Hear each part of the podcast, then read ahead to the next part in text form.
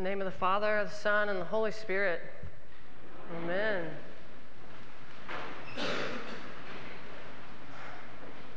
Good morning, friends. So, I've been in New York City the last six days. It's a lot of time with a bunch of Yankees, okay? I had to like counteract this time in the city by going to the professional bull riding last night down at the Paycom Center.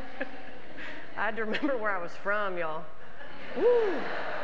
New York City. So I was there all week for the Trinity Wall Street Fellowship, the, it's a leadership program. I was selected with 28 other fellows around the world to be the first class of this executive MBA type of program Trinity Church has created for clergy and leaders across denominations.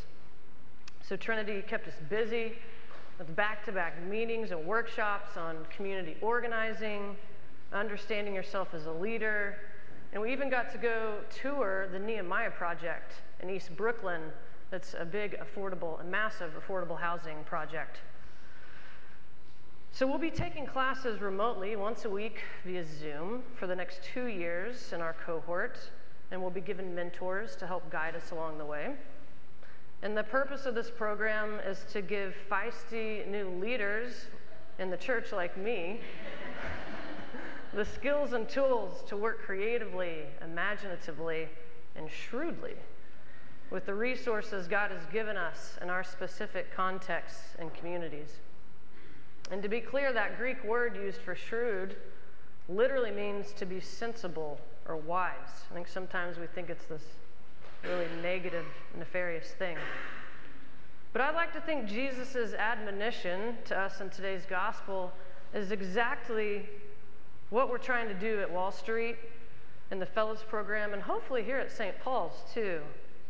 Jesus said, You cannot serve God in wealth, so be faithful with your wealth and be faithful with what belongs to another so we may be welcome into the eternal homes. So if you walk down Wall Street in lower Manhattan, I'm sure a lot of y'all have been there. You've got the big bowl of Wall Street and the, the girl standing there like this, you know what I'm talking about? She's really cool. Um, she was my favorite, of course, standing up to the man. But so, for, depending on which side you walk down Wall Street, you will run right into Trinity Church. And it is massive, y'all. It's huge.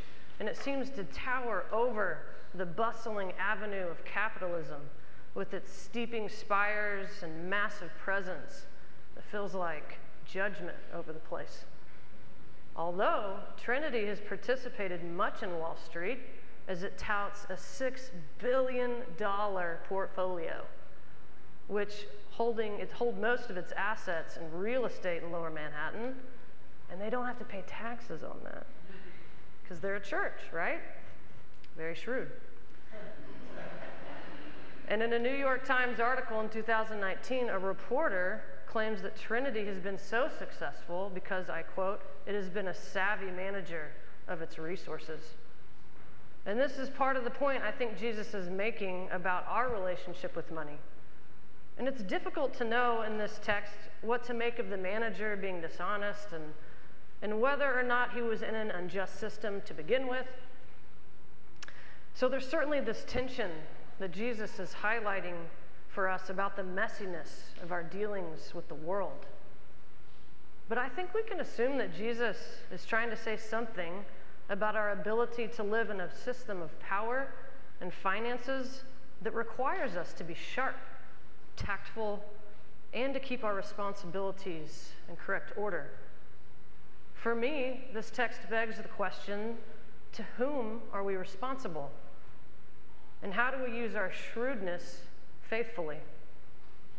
We have a million things that we're responsible to and for in our lives, don't we? I know I'm responsible to Dean Churchwell, to the bishop, to you all, to my family, and even to myself, right? And I'm managing my time and energy, and I desire to be a good steward of all these things in my life. But I think what Jesus is teaching us here is what we must be responsible to to God first and foremost. or else other things become our idols and our masters much too easily.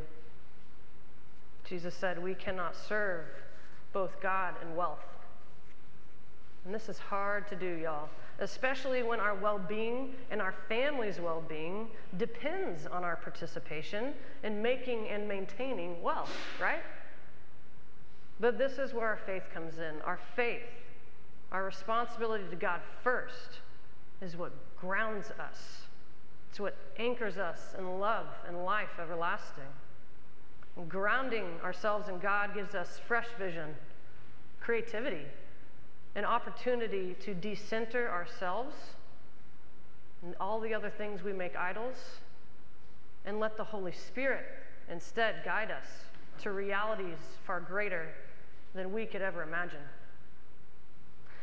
The epistle reading today gives us a great example, I think, of how to center ourselves in God's love and in our dealings with the world. Paul challenges us to pray for everyone, even folks in high positions of authority over us, so that we might lead a quiet and peaceable life in all godliness and dignity. This is right and is acceptable in the sight of God our Savior, who desires everyone to be saved and come to the knowledge of the truth. And so we do this in our worship, don't we? We pray for our elected leaders and the leaders of the world in our prayers the people. We do this to center our civic life in God, our Savior. And it's amazing what prayer will do for us when we just take the time to do it. It's our number one way to serve God and to allow God to work in our lives as instruments of God's love and peace. So, friends, how do you use your resources for the glory of God? How do we as a community here at St. Paul's use our resources for the glory of God?